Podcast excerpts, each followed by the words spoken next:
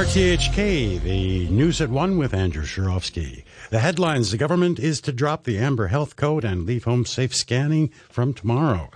The chief executive says officials will again contact Google after the internet company refused to make sure the correct national anthem for the SAR appeared as the top search result.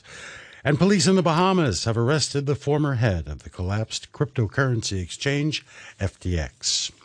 Chief Executive John Lee has announced that Amber Code restrictions on incoming travelers will be completely lifted from tomorrow, meaning arrivals can enter restaurants and bars immediately. He also announced that people will no longer have to scan in their QR codes to enter restaurants via the Leave Home Safe app, also from tomorrow, although they still will have to show that they have been vaccinated against COVID.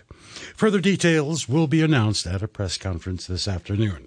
Mr. Lee was also asked whether quarantine free travel with the mainland will resume soon. Of course, I take this close to my heart, and I'll do everything that can facilitate it.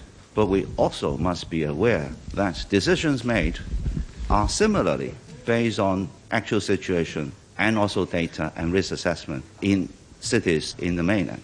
But we have to look at data and the risks involved. But I think all people want to have less restrictions as much as possible while ensuring activities socially and economically can proceed as much as possible.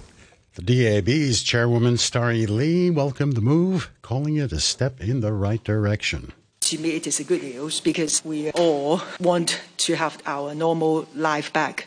And this is a step forward, moving towards the normal life. Therefore, I welcome this policy, and I believe that with the new policy, more and more people will come out, and uh, it do help our economic activities.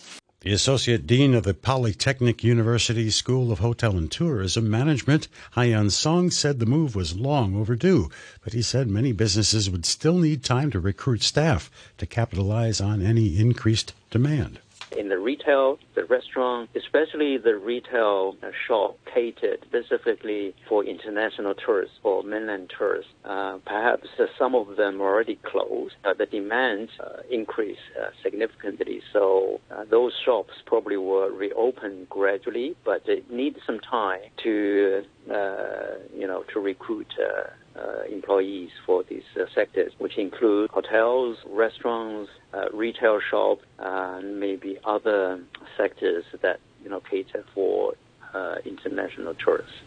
Roundtable lawmaker Michael Tien also welcomed the move, saying the scrapping of Amber Code had been a long time coming for the tourism sector. Absolutely welcome the news because effectively what he's saying is that he is now doing zero plus zeros, but it's better late than never. So if you abolish the Amber Code, it makes a lot of difference for attracting tourists to Hong Kong because they don't have to worry about the first three days stuck in a hotel, buying takeouts, eating in the park. They could go out and enjoy everything that Hong Kong can offer right away. And I believe this is a big, big step towards stimulating our tourism industry an economist says he expects the latest round of easing here to boost sentiment, but Standard Chartered senior economist for Greater China, Kelvin Lau, said although the scrapping of the Amber Code and Leave Home Safe requirements would be welcomed by incoming travelers, the local economy needed further easing, both here and on the mainland, to grow.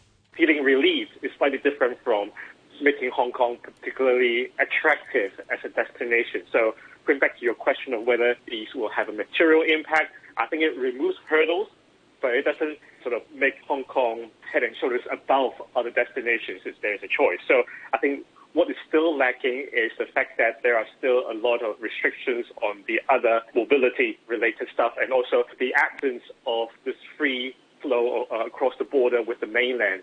Uh, could still be a reason for hesitation for inbound visitors that would want to plan the trip for the whole region.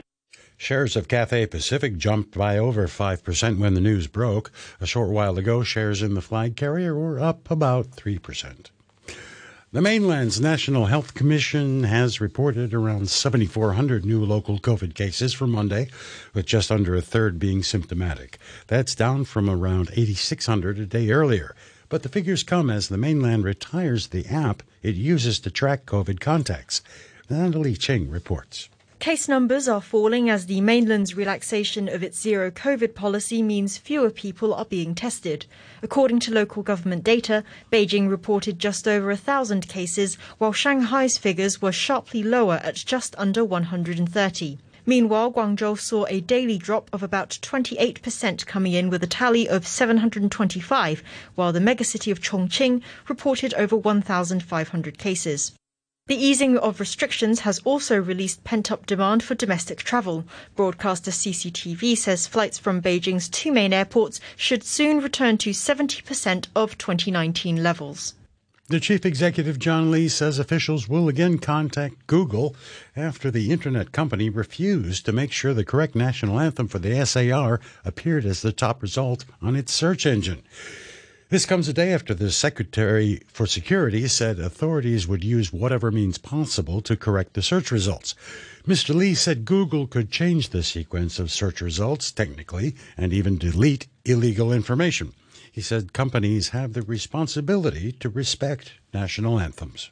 Any responsible organization should act in such a way to ensure that the national anthem is played correctly, to respect, first of all, each country's national anthem, to respect each country's law, and also to respect the people of that country. And I think that is a universal principle. Definitely, we will send our letters to Google again to pursue this matter. Police in the Bahamas have arrested the former head of the collapsed cryptocurrency exchange FTX. They said Sam Bankman Fried had been detained as a result of criminal charges being filed in the U.S. FTX filed for bankruptcy protection last month. Investors are thought to have lost billions of dollars. Mr. Bankman Fried was due to give evidence to a U.S. Congress- congressional committee. The BBC's Michelle Fleury reports. The US panel is investigating the events that led up to the collapse of the digital currency exchange that was until recently worth tens of billions of dollars. After going back and forth with the committee chairwoman, Maxine Waters, Sam Bankman Fried confirmed he would give evidence after she threatened him with a subpoena. But that doesn't mean we'll get many answers. In a Twitter Spaces event on Monday, Mr. Bankman Fried said his appearance was going to be frustrating because he said of his lack of access to FTX and personal records. The BBC's David Willis has more on the charges. This is a sealed indictment from prosecutors in New York, the details of which have not been made publicly available. But I can tell you that the New York Times is reporting that the charges against him include wire fraud, wire fraud conspiracy, securities fraud conspiracy, and money laundering. Meanwhile, Mr. Bankman Fried is in custody in the Bahamas and Officials there say they are pursuing their own investigation into his activities in cooperation with US officials. Six people, including two police officers and a member of the public, have been killed in a shootout in the Australian state of Queensland after they approached a rural property to investigate reports of a missing person. The alleged offenders, two men and a woman, were later shot dead by police. Queensland's police commissioner is Katarina Carroll. Losing one of our own has a profound impact on every single officer and their families. To lose two officers in one incident is absolutely devastating. This event is the largest loss of police life we have suffered in a single incident in many years. The president of the European Parliament says the institution is coming under attack after a scandal, scandal emerged involving alleged payments to lawmakers by Qatar. Addressing the chamber in Strasbourg, Roberta Metsola said the assembly would be launching an internal investigation over the corruption allegations. We will launch an internal investigation to look at all the facts related to the Parliament and to look at how our systems can become yet more watertight. There will be no business as usual.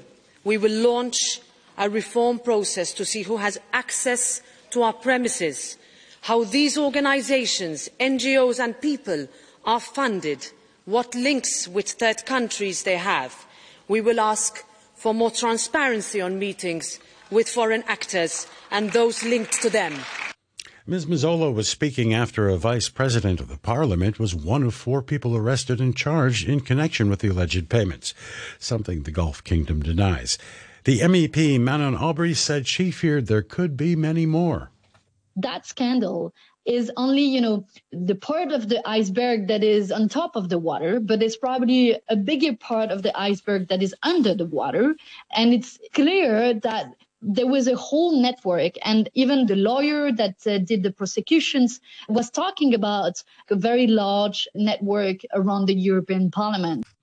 A Libyan man accused of making the bomb that destroyed a passenger plane over the Scottish town of Lockerbie in 1988 has appeared in court in Washington. The suspect, Abu Agila Massoud, is alleged to have been a member of the Libyan intelligence service when the Pan Am plane was brought down, killing 270 people. Mark Zaid is a lawyer who has represented the families of some of the victims.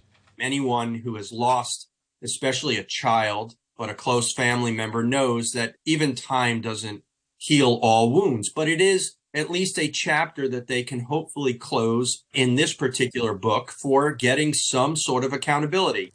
There's been speculation on Libyan social media that the UN recognized government in Tripoli was involved in Massoud's extradition.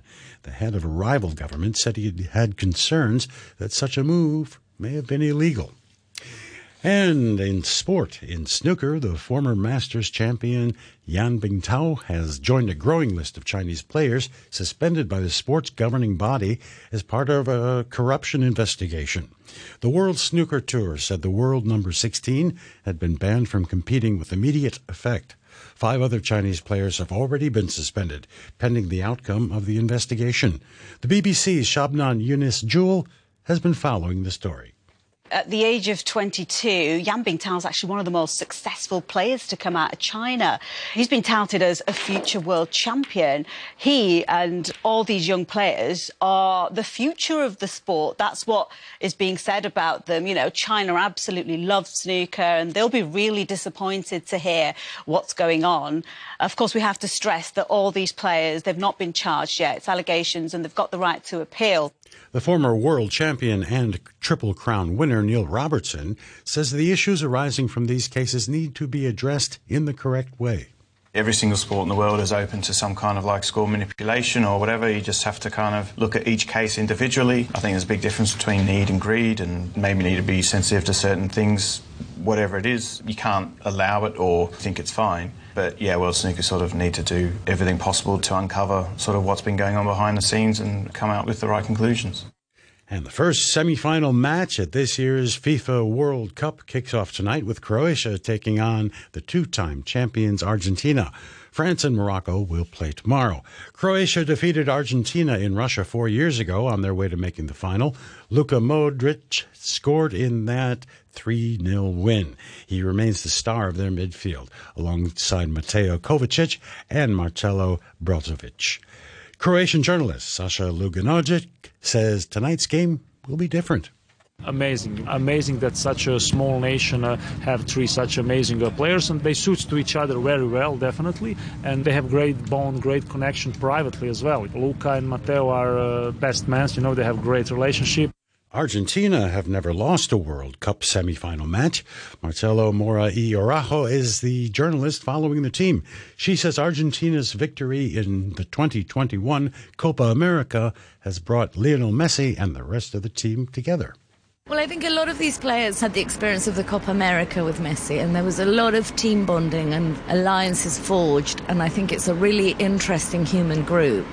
And there's a few young ones who've been added since. And the older players, Messi, Di Maria, Papu Gomez, have been saying since the Copa America triumph that they've trying to impart a sense of enjoyment and now the weather cloudy with one or two light rain patches, rather cool in the morning and at night. The maximum temperature will be around 17 degrees during the day. Moderate fresh northerly winds, occasionally strong offshore at first. And the outlook rather cool with a few rain patches in the next couple of days. Winds will strengthen from the north and it will become a lot colder. Temperatures in the urban areas will fall below 10 degrees on Sunday. Temperature right now is 17 degrees Celsius with the relative humidity 57%. And to end the news, some top stories once again. The government's dropping the Amber Health Code. The chief executive said the officials will contact Google again to after the internet company refused to make sure the correct national anthem for the SAR appeared as the top result, and police in the Bahamas have arrested the head of cryptocurrency exchange FTX. And that's the news from RTHK.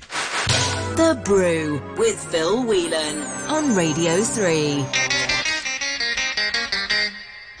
Santa looked a lot like Daddy. Our Daddy looked a lot like him. It's not the way I had him pictured.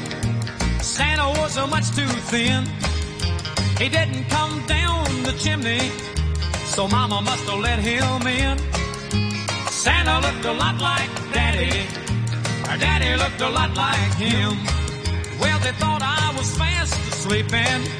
They thought I was tucked in bed. They never thought that I'd come a peeping, or that I'd hear what was said. Santa put his arm around Mama, and Mama put her arm around him. So if Santa Claus ain't Daddy, then I'm a gonna tell on them.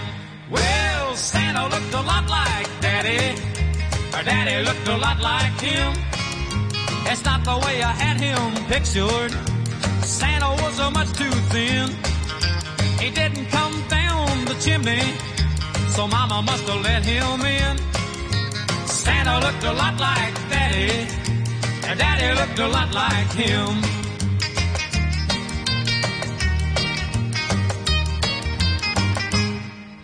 I never saw a dancer, a prancer. I never heard the sleigh bells ring.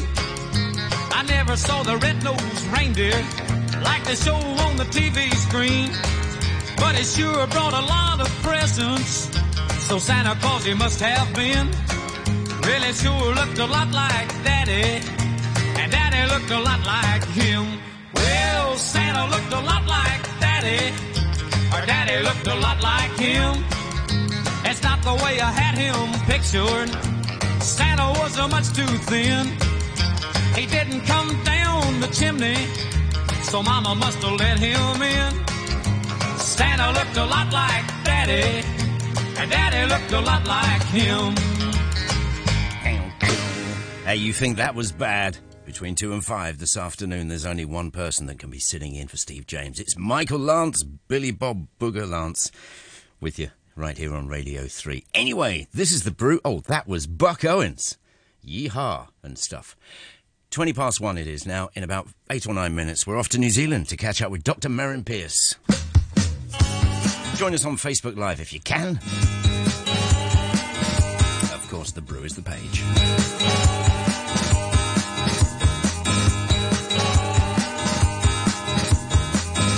Charlie's made it big on the TV set, and I'm still cleaning toilets, trying not to regret. Hitting all the people in my life who got me ready.